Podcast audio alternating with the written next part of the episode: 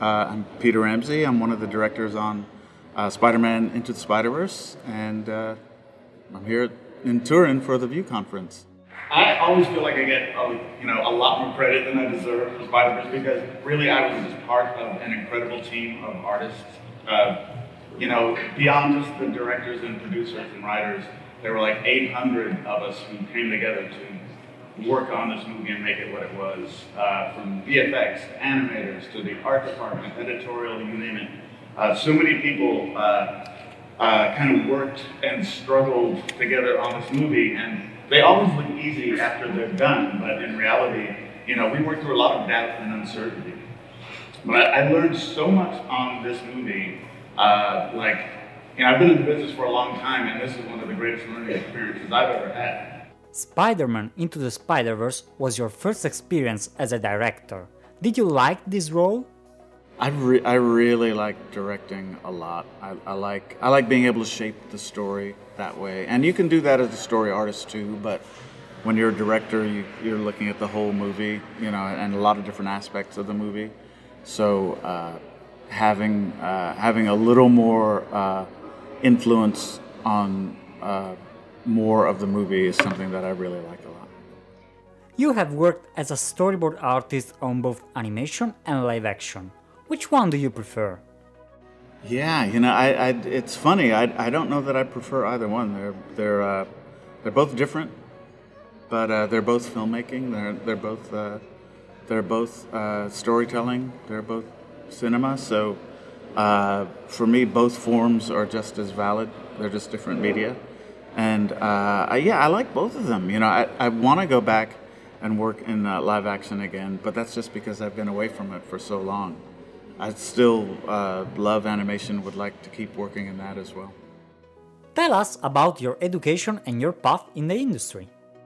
You know, I don't really have much formal education when it comes to art or film. I'm mostly self taught. Um, uh, I, how did I get into the industry? Um, I realized, uh, you know, I, I, was, I was actually in college uh, in Los Angeles, was studying uh, fine art but I realized part of the way through that it wasn't really what I was really interested in. What I was really interested in was uh, telling stories with pictures. You know, I had drawn all my life. Thought maybe I'd be a comic book artist, maybe I'd be an illustrator, but what I, I was really getting interested in filmmaking. And so I found out about uh, uh, the craft of storyboarding, and I realized it might be a way for me to find a way into, you know, into movie making because I didn't have any connections to the industry. I didn't know anything about it. I didn't even know if it was possible for me to get a job in the movie industry. But I knew I had the skill of uh, the skill of drawing, and I knew enough about film storytelling to be able to put a few images together. So uh, I got lucky and uh, found an agency that uh, represented storyboard artists for advertising, and they were just moving into representing people for film. So I was able to sign on with them, and my career just kind of started to roll from there.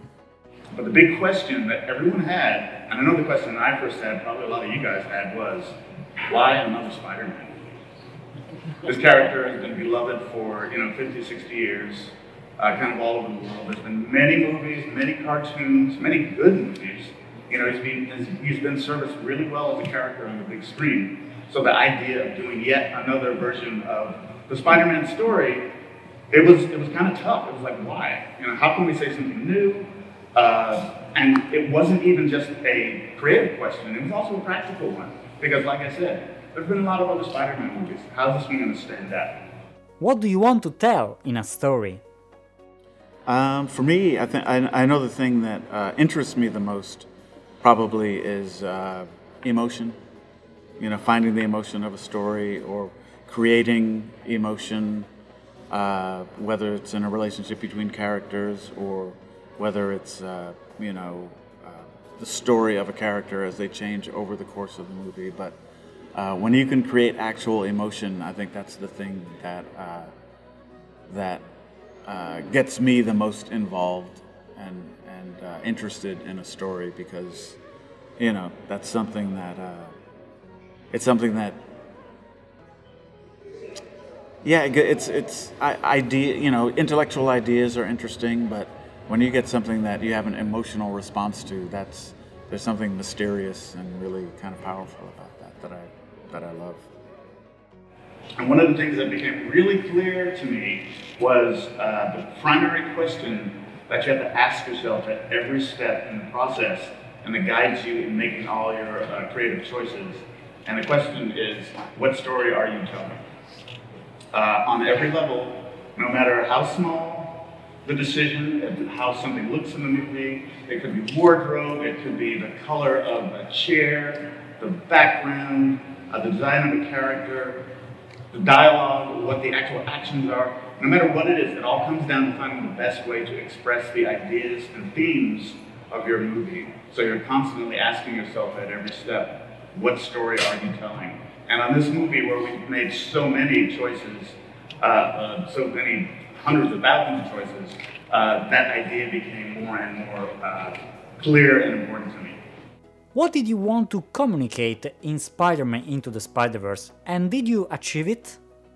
Yeah, very much so. You know, the, uh, the Phil Lord, who was uh, one of our producers and, and wrote the, the initial drafts of the script, had written a treatment very early on that I felt uh, really captured something special with the story of Miles. I mean, there was already from the very very beginning there was a real emotion and a real uh, a real vision to it that uh, that all of us felt uh, we wanted to try to achieve in the movie, you know. And I, I think we I think we did it. It feels like we did it. Um, but I just remember that being there from the very beginning, and that was the thing that I always kept with me as uh, we were working on the movie. So, it's a new Spider-Man. It's Miles Morales. It's Brooklyn. It's all that stuff but it's still a Spider-Man movie, and that means there's certain things that you probably need to do that the audience expects and loves, and of course we love our audience, so we didn't want to we didn't want to stint on any of that stuff. But the idea is, again, you know, this is like a remix of the classic idea of Spider-Man. So we're going to be taking all these very familiar elements and uh, trying to honor them as best we could, but putting a new spin on them, and hopefully in the end, we were, we, you know, as we went along, and again, a lot of these things, we didn't have the solutions to begin with, and sometimes we didn't even have the exact question to begin with. But as we went along, uh, we started realizing, oh, this is what this is. Oh, this is what this is trying to be. And you're going on instinct, and things are starting to bubble up out of the fabric of the movie. And uh, here, it was, the idea was, you know what? it's a movie about a new Spider-Man, but it's a movie about Spider-Man the idea of Spider-Man and how strong that is and how it translates over any number of characters. So one obvious uh, surface uh, thing is that uh, you know these trappings of Spider-Man means Spider-Man bad guys. So it's all the classic villains. You know, we've got the Kingpin, you know, all these guys, but they're in slightly, slightly tweaked alternate universe guises and uh, sort of bent to fit the needs of our story. Our Kingpin, uh, he's based on uh, the Kingpin, kind of designed by Bill Sienkiewicz, a classic comic book artist, who did a version of the Kingpin that was just this massive, this massive shape with a tiny head, and he was just supposed to be this kind of overwhelming wall of a man who was impossible to beat and completely corrupted. Uh, and in our movie, you know, the Kingpin, he's got a subplot about his family in much the way that Miles wants to protect and loves his family. The Kingpin has like a darker, more selfish version of the same thing. Uh, so he kind of rhymes with Miles in that way. Very much tied to him. We also had a new version of uh, Dr. Octopus, who was voiced by a brilliant actress, uh, Kathryn Hahn, who we, we just loved. And uh, Doc Ock, we actually changed the whole gender of this character to, again, suggest this is an alternate universe, this is a new take. And it just allowed us to take this character in different places and she became a portrait of a character who is, in a way, the flip side of a Spider-Man. And a Spider-Man is with great power comes great responsibility. Doc Ock, with her like quest for like to discover the ultimate secrets of the multiverse and reality for her own ends, to the point where she's even willing to make a deal with somebody as bad as the Kingpin. Uh, hers was kind of with great power. There's you don't have to have any responsibility. That kind of ties her to Miles and she, she as a character, she's the doorway to the idea of the multiverse. There's the Green Goblin, who's a classic Spider-Man villain, who in in Miles' universe is much more of a monster. So we leaned into the idea he's you know he's a gigantic monster. He's an ogre. He's a as much of a monster as we could make him. Uh, there's the Scorpion, a new take on him. There's Tombstone. These once again classic Spider-Man bad guys, kind of bent and reshaped to fit our story. And then there's the Prowler. And is the most important of the bad guys because, for those of you who've seen the movie, spoiler alert for those of you who haven't, uh, the, the Prowler turns out to be the person that Miles probably is closest to in the world, which is his Uncle Aaron. And, uh, sorry. Um, he is based on a classic Marvel character from uh, comics like back in the 70s, and he was later updated in the comics uh, in, in uh, Miles' universe. Uh, so in the comics, the version of Uncle Aaron in the Miles universe is kind of closer to the version of uh, Uncle Aaron that's in our movie. But of course, we took some, we continued to take a few liberties for the to fit him into uh, the size of our movie. But you can see he's sort of this kind of street version of Batman. He's sort of, uh, again, much like Miles, he's a guy who is existing in a very real world and has kind of outsized powers and abilities. Uh, we went through a lot of design work on him, going from like more Star Warsy versions to more like kind of like uh, you know second-rate Batman versions, and we eventually ended up with something that was kind of close to the original comics.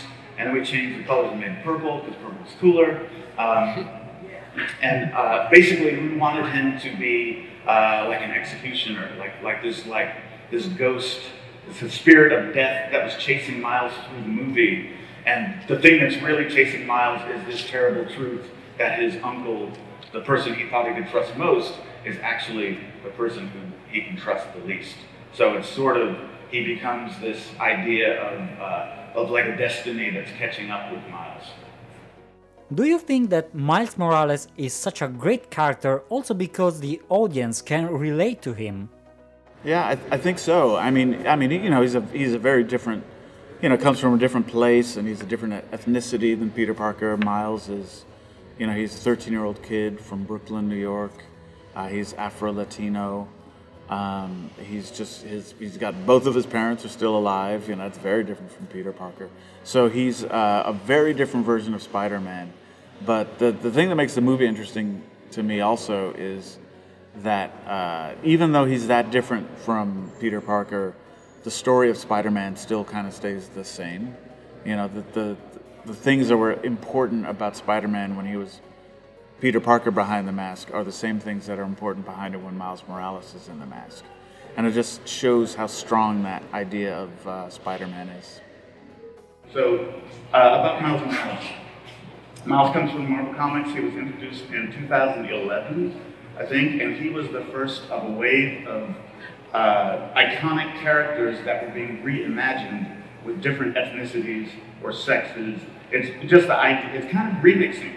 It's like remixing iconic classics to kind of try to see if they can be more relevant or if you can have a different perspective or a new angle on them for a new time. And it's kind of like reinvigorated a lot of these characters while like retaining what makes them great in the first place. Uh, Miles uh, is very different from Peter Parker. Uh, he's an Afro-Latino kid from Brooklyn. He's 13 years old. His mother and father are both still alive, which is totally different from, you know, Spider-Man. Um, and uh, he's a, a, very different character with very different concerns and problems. But uh, the important thing is that he still embodies what's important about Spider-Man. I'll get to that a little later. So we're talking about a new Spider-Man for a new time, and that is uh, one of the first ways in which we had to ask the question, well, wait a minute, what story are we telling? So this is kind of the meta part of what story are we telling? How does this movie fit into the world where there's always already been tons of Spider-Man movies? Everybody knows about Spider-Man. Everybody knows the story of Spider-Man. Why would anybody want to see this movie? Um, that's it's, it's kind of the meta. And also, also, you know, it's an animated movie in a world where there are tons of animated movies. And frankly, one of the greatest animated movies of all time was about superheroes. You know, we just heard that guy talk yesterday about The Incredibles and Incredibles 2. You know, it's like, if you're gonna make an animated superhero movie, you've got some stiff competition. So what can you say that's new and different? So in the, in the realm of design, um, one thing we were really interested in, you know, like I said, we had this idea that we wanted to have a graphic, kind of bold look. We wanted a comic book inspired look. And we were trying to figure out how do we, how do we do that with our characters? How, do, how does our character design fit into this comic book world? And one thing we did very early on, uh, there's a great sculptor named Andrea Blasich who's worked on tons of animated films. Most of you guys probably know who he is. But uh, he's got a beautiful uh, angular sculptural style. And uh, the great thing that the great thing that we uh, saw in Andrea's work was an opportunity to introduce more planes into our characters, more graphic planes. So you can see, even in a human figure, there's a, a real sharpness and angularity to the planes. And what that does, when you light it, it helps you create like bolder, more uh, stark uh, shadows.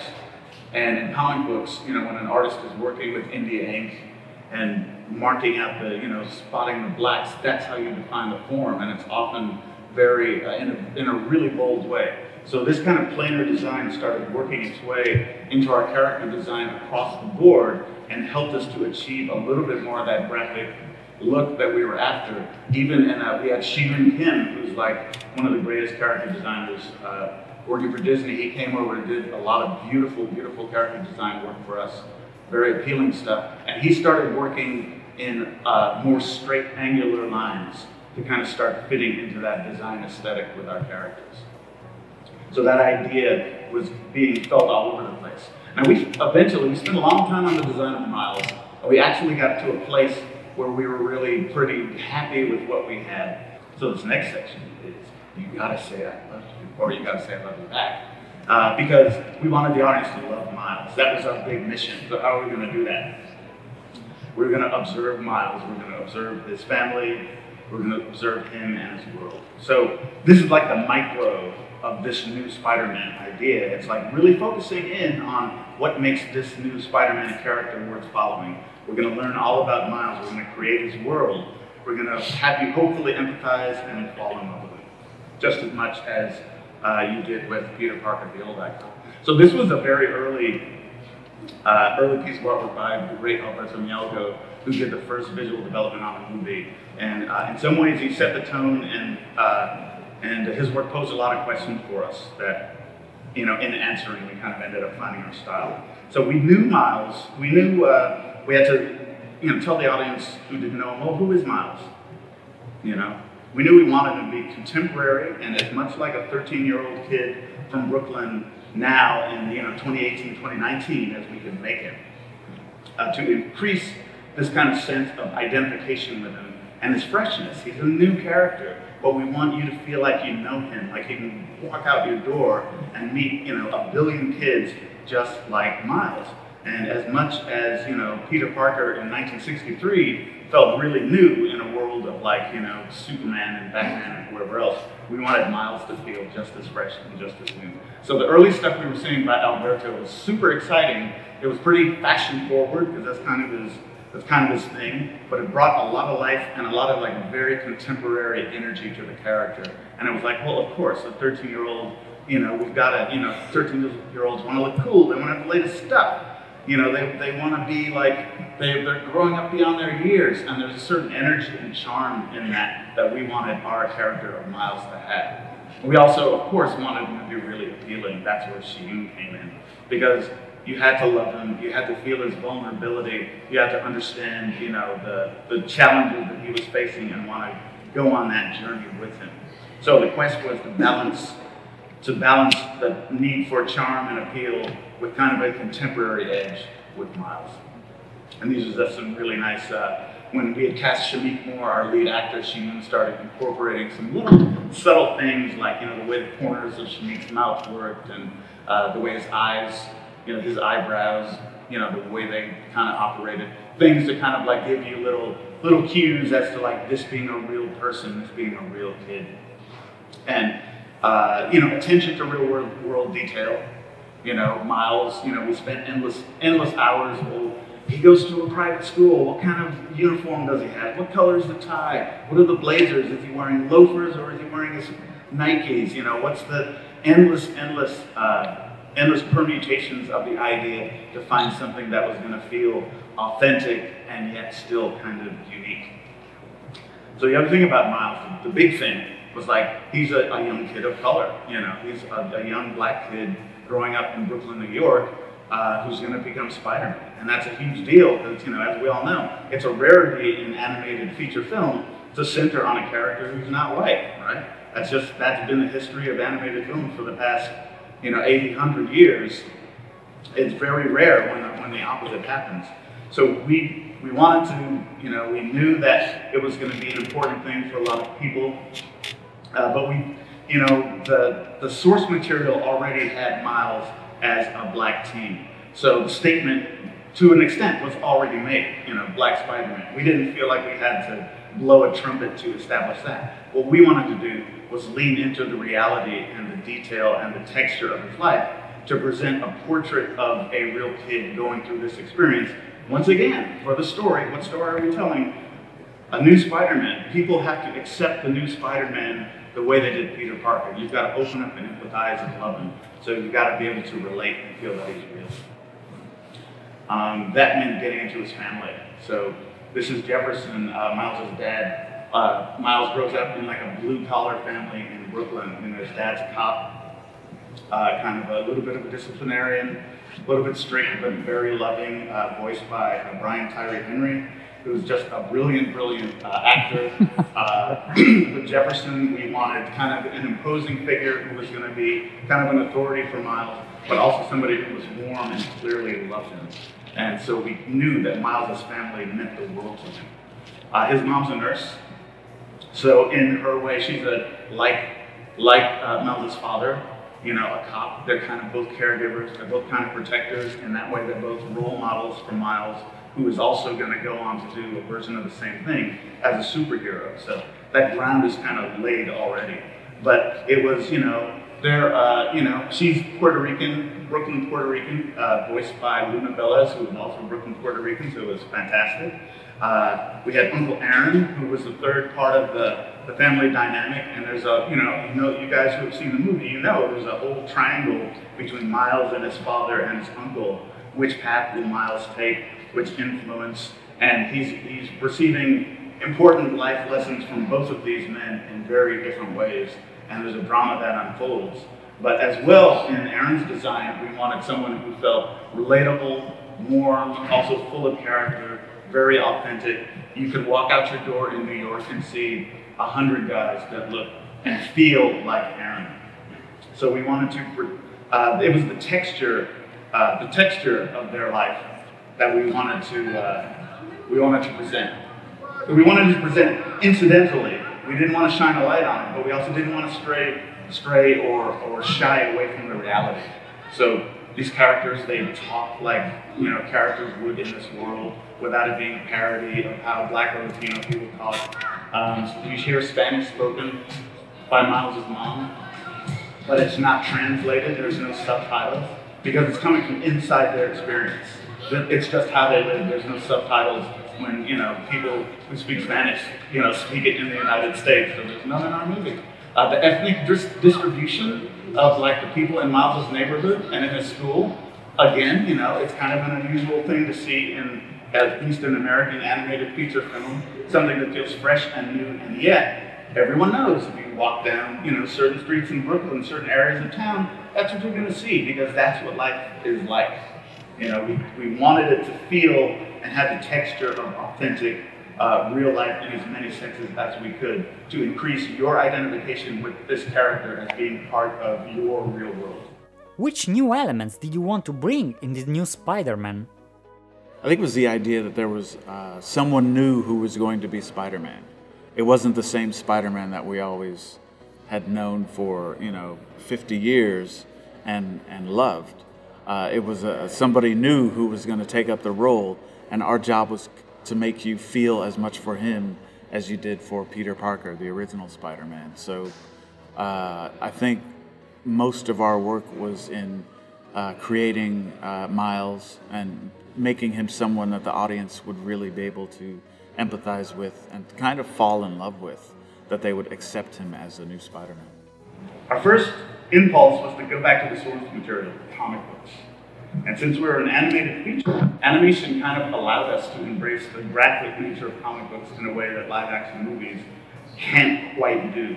It's a, a very different uh, kind of stylization that we were able to kind of reach for with animation than you could in a live action movie. As great as live action Spider-Man movies are, we just saw, right?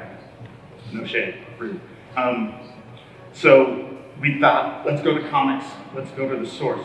Let's embrace the things that make comic books unique that you can't get anywhere else and that we haven't seen on screen yet. And those, those things are uh, like a kind of dynamism. These images, they jump off the page at you. They're bold. Every single image is drawn for you by an artist so that when you're looking at that comic book, it's just that artist talking to you at every single moment with every single panel. It's all there just for you. Uh, there's a lot of uh, there's sound effects on the screen. There's word balloons.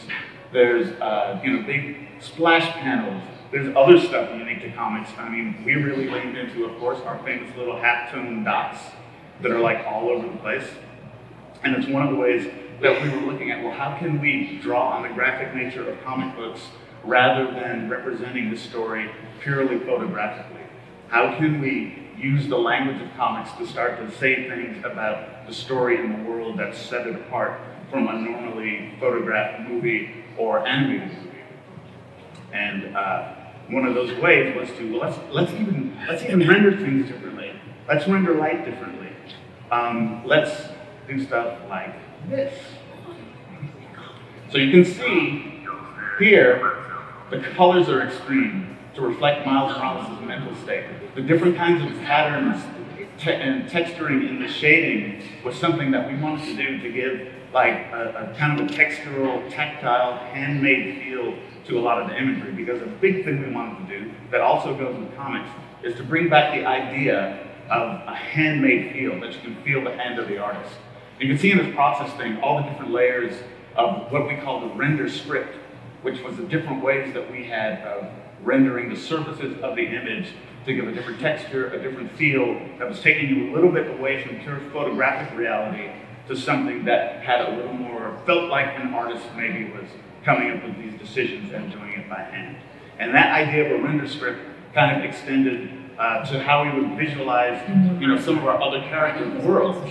Like Gwen Stacy, her world is rendered in a way that's consistent with the look of the style of her own comic book in the real world. It's a real kind of watercolory look with these bright kind of neon colors. But if you look at Gwen Stacy comic books, this is the world that she inhabits. And we wanted to be able to evoke that world in the movie. So you started getting a sense that, you know, you're it's like you're at a rack at a comic book store and you're, oh, this, this is Gwen Stacy, what's going on with her? Well, I'm looking at this Miles Morales comic book. What is your personal definition of animation? Mm, oh wow. Um, animation, how would I define it? Um, it's a kind of cinematic storytelling that uh, that relies completely on the artist to put an image on uh, on the screen. I mean, everything in animation is created by an artist in one way or another. So in that way, it's a it's a very pure form of cinema. Uh, it might you might be able to argue that it's the most expressive form of cinema because it, you know, it really is uh, drawn by by artists one way or the other, and that, that's that's the idea we tried to bring to uh, the way we made Spider Verse. So. Uh, there's a lot of biz of, uh, of, Brooklyn, and Miles' story, it's a story of a kid moving from one environment to another, both uh, in the world and psychologically, leaving home and finding a place. So home Brooklyn was warm and pleasant, even though it's not perfect. Uh, we strove for a lot of real Brooklyn detail. We also, you know, the other boroughs of New York, like Queens, Manhattan, we also wanted to give them really, uh, really uh, strong identities. I mean, this movie, uh, we, we made it a real New York movie. We were able to make it a stylized portrait of a specific city and not a picture of like an Everytown city. It didn't have to be generic we had the luxury of being able to say, no, we're really focusing on New York in detail. We're, we want to take you to New York in this movie. We don't want to avoid any particular city. And, and so our keyword was observation. Uh, every detail we could was observed. These photos were taken on an early location scout to pick up as many street details about Brooklyn as we could, the feel of it, you know, the feel of just about everything.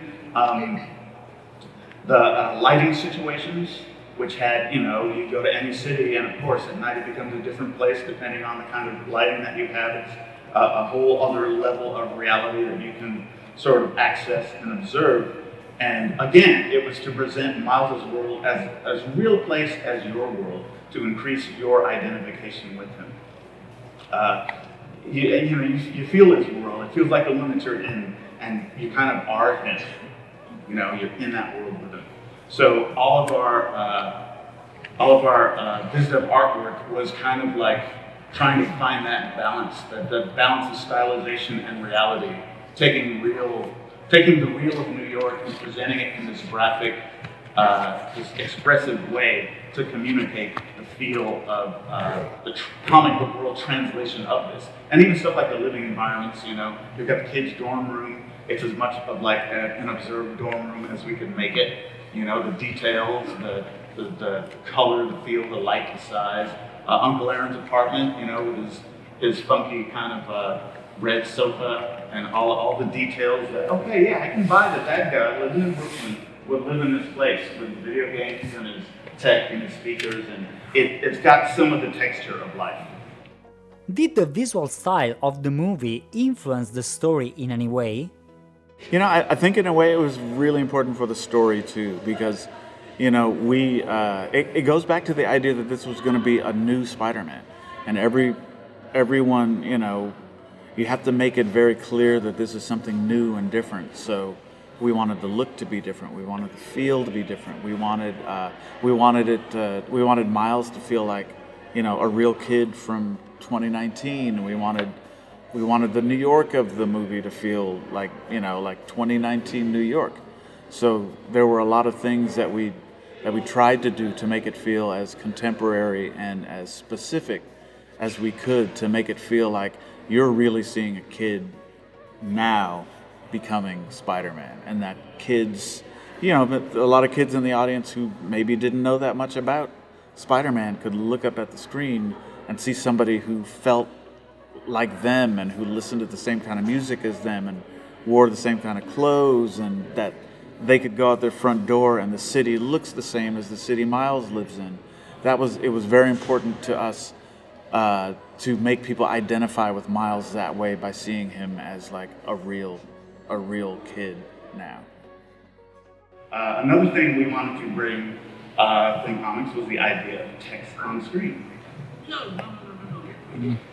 So using it as a way to kind of say, okay, this movie is based on a comic book, but also in a story sense, to make it a little more expressive of where Miles is in the moment. Because what we kind of like hit on was, you know, when Miles starts realizing that he has these different weird spider powers, he's entering another world. He's going from being a normal kid to entering the world of Spider-Man. So as he does, that's where these comic book conventions, like the word balloons, start coming in to his reality and his life in a much bigger and broader way. And you kind of see that if you watch the movie again, you'll see in the in the beginning there's none of that stuff. But after he's bit by the spider, progressively this stuff starts happening more and more. There's also stuff like big sound effects on the screen. You know, just big bold graphics to really like bang in on the moment like you do in a comic book. You know, to really like punctuate and exaggerate and express things in a way that you couldn't normally in maybe in a regular movie. I mean, you can, but somehow the aesthetic is tied together in a different way in a movie like this. And everybody's favorite example, oink, the bagel. also, we had our, our graphic holds where we would like just literally pop into a comic book frame at certain times, again, to accentuate the moment. And you know, we'd only hold them for a second, just as like almost as a subliminal effect. But uh, it's kind of a cool way of tying back to the language of comics and also making something, uh, heightening the moment by making it visually striking. Another thing uh, we leaned into was panel, panelization. This is something that you only see in comic books. I mean, you see it in movies in the form of split screens, uh, but it was something we found that we could use to kind of uh, almost almost tell moments of the movie in kind of a cubist way, where you're seeing different angles and different perspectives on one action at the same time. And again, you know, to maybe, yeah, maybe it looks cool, but it's also a way to sort of, uh, it's kind of uh, like atomizing a moment. It's a different way of treating time. You know, when you're reading a comic book, you're in control of the flow of time completely. You can turn back the page if you want, or you can linger on a panel a little longer. You can control that in a way you can't really when you're watching a movie, unless you're like constantly like, you know, winding back and moving the whole thing.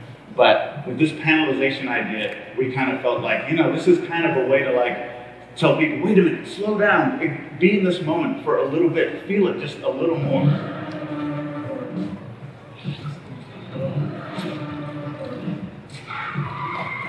So the build of you know of the moment and the feel of it, it you know, it, it gets a little extra, gets a little extra something that maybe you wouldn't. Uh, it's a little surprise. It's something other than a normal series of cuts. What about the editing of the film, which is also very related to the comic books world? You know, again, to, to make this Spider Man movie different from all the other Spider Man movies, we said, well, you know what, let's do something that they, they couldn't do in the live action movies, which is a really go back to the look and feel of comic books and really make the viewer feel like they were alone in their room reading a comic book that was, you know, drawn just for them. So whatever we could do to make it to give people that that feeling, uh, we wanted to try and see if we could recreate that in the movie. And a lot of those techniques, like you know, seeing the the, the big sound effects on the screen or the uh, the panels, all of those things, uh, we wanted to see if we could give the audience the feeling of a comic book. So the stuff that's really at the heart of Spider-Man movies is, of course, Spider-Man, the idea of Spider-Man, and you know, what the spider characters themselves actually kind of embody. And like I said, with great power comes great responsibility. That idea that goes all the way back to 1963. And the additional idea from our movie, which is anyone can wear the mask. That's kind of the whole reason the whole uh, multiverse idea is in there in the first place. This idea that you know, it can be anyone behind the mask of Spider-Man, but if they can step up to the awesome responsibility and use their powers unselfishly instead of selfishly, then they really are Spider-Man. Uh, and here, you know, we had uh, we had Miles kind of like having to face the legacy of Spider-Man. Uh, the world that Miles grows up in is a, it's a lot like the world of, of our movie being made. It's a world where Spider-Man is already established. There's already a Spider-Man, and everybody knows him. You know, everyone has an idea of Spider-Man, and suddenly this 13-year-old kid finds himself having to live up to that with no idea of how to do it. And our first Spider-Man that we meet in the movie is actually pretty perfect. He's like an ideal version of Spider-Man. so uh, that's who Miles ends up with. That's the other side of the spectrum from what he was expecting to find. He finds this Peter Parker, Peter B. Parker, who was our take to show you, okay, we know what the ideal of Spider-Man is. What's the re- what would what might the reality of Spider-Man be? You know, what might it be to be like this hero and shoulder all this responsibility for you know 20 plus years? What does that do to your life? There's a cost to living your entire life uh, thinking about saving other people, saving the whole city. And Miles had to see that. You know, that was a big part of Miles having to shoulder this new responsibility was to see the cost of it. So that cost uh, came in the form of this older Peter Parker a few years down the road. It's kind of disillusioned. We thought of him as like an aging athlete who's had a few too many, you know, blown out knees, a few too many dislocated shoulders, you know, divorce, uh, you know, he's not rich, you know, it hasn't given him material success in the real world he's paid a cost for being a hero. Uh, it's about sacrifice. So uh, Peter's kind of a broken character when we meet him, and uh, he and Miles both kind of end up becoming whole people and whole heroes because of their journey together. Um, we also have this idea of you're like me. You know, every time uh, our spider people meet each other in a movie, they think they're the only one. They spent their whole careers and whole lives thinking there's the only Spider-Man in the entire world. It's just like Miles feels. He feels like he's the only one that has this problem. It's just like any of us feel we're the only ones who have our particular problems. until we happen to meet somebody who has an experience that's like ours and we can empathize with them and we realize we're, we're not alone in the world. There's something that we have in common with other people. And so having our other spider characters in the movie, like Gwen, was uh, a way to talk about the universality of some of these ideas of human connection and of themes of Spider-Man, which are sacrifice and responsibility and resilience. All of our spider people in the movie are bound by those same ideas. So it becomes, it, you know, what story are we telling? We're telling now the story of a kid who thinks he's alone and discovers that he's got a tribe of other people that he just hasn't met yet. But all these people, they're like him and they're going through the same things. Like Gwen, her story is all about, you know, a character who uh, loses a close friend. She feels like it's her fault. She withdraws from the world. She doesn't do friends anymore. Uh, it takes this movie, the story of this movie, and meeting Miles to get her to open up and start like interacting with other people and trusting again, opening herself up. Uh, we've got all our other characters, Spider-Man Noir, of course, Spider-Ham, Peni Parker, and her wonderful robot. And uh, these guys, you know, they're kind of in the movie again to say this is Spider-Man. It's a universal idea. You know, it's more. It's about the idea of Spider-Man. It's about the the idea of the multiverse. So the multiverse is not just a, a, device to bring these characters together. It's kind of a metaphor for all the different possibilities and all the different ways that people can come together despite their differences.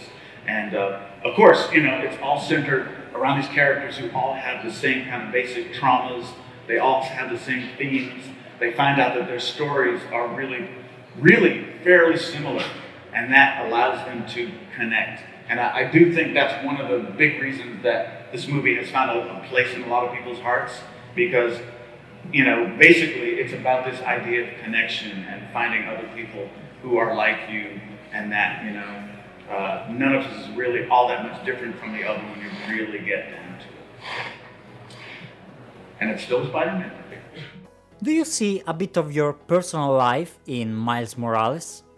Yeah, sure, sure, to an extent. Yeah, you know, that there was this, uh, there, there is this idea that uh, whatever movie you're working on, you, you eventually realize that it's mirroring your life in some way. And uh, yeah, for me, I, I, think definitely the idea of someone who who kind of comes together with other people that are have the same abilities as, as him to you know work together on some project. It was kind of like the story of the making of Spider Verse. You know, we were we all kind of uh, came together with our weird powers and abilities to you know, make this crazy movie. And uh, uh, yeah, and it, I would say I would say in that way, you know, the way that all of us came, we're all very, you know, all of us who worked on the movie, we're all very different, you know, but we kind of unified to uh, to work really, really hard and uh, and uh, and uh, make the story of Miles. Okay. Thank you. Thank you. You're welcome. You're welcome. My pleasure.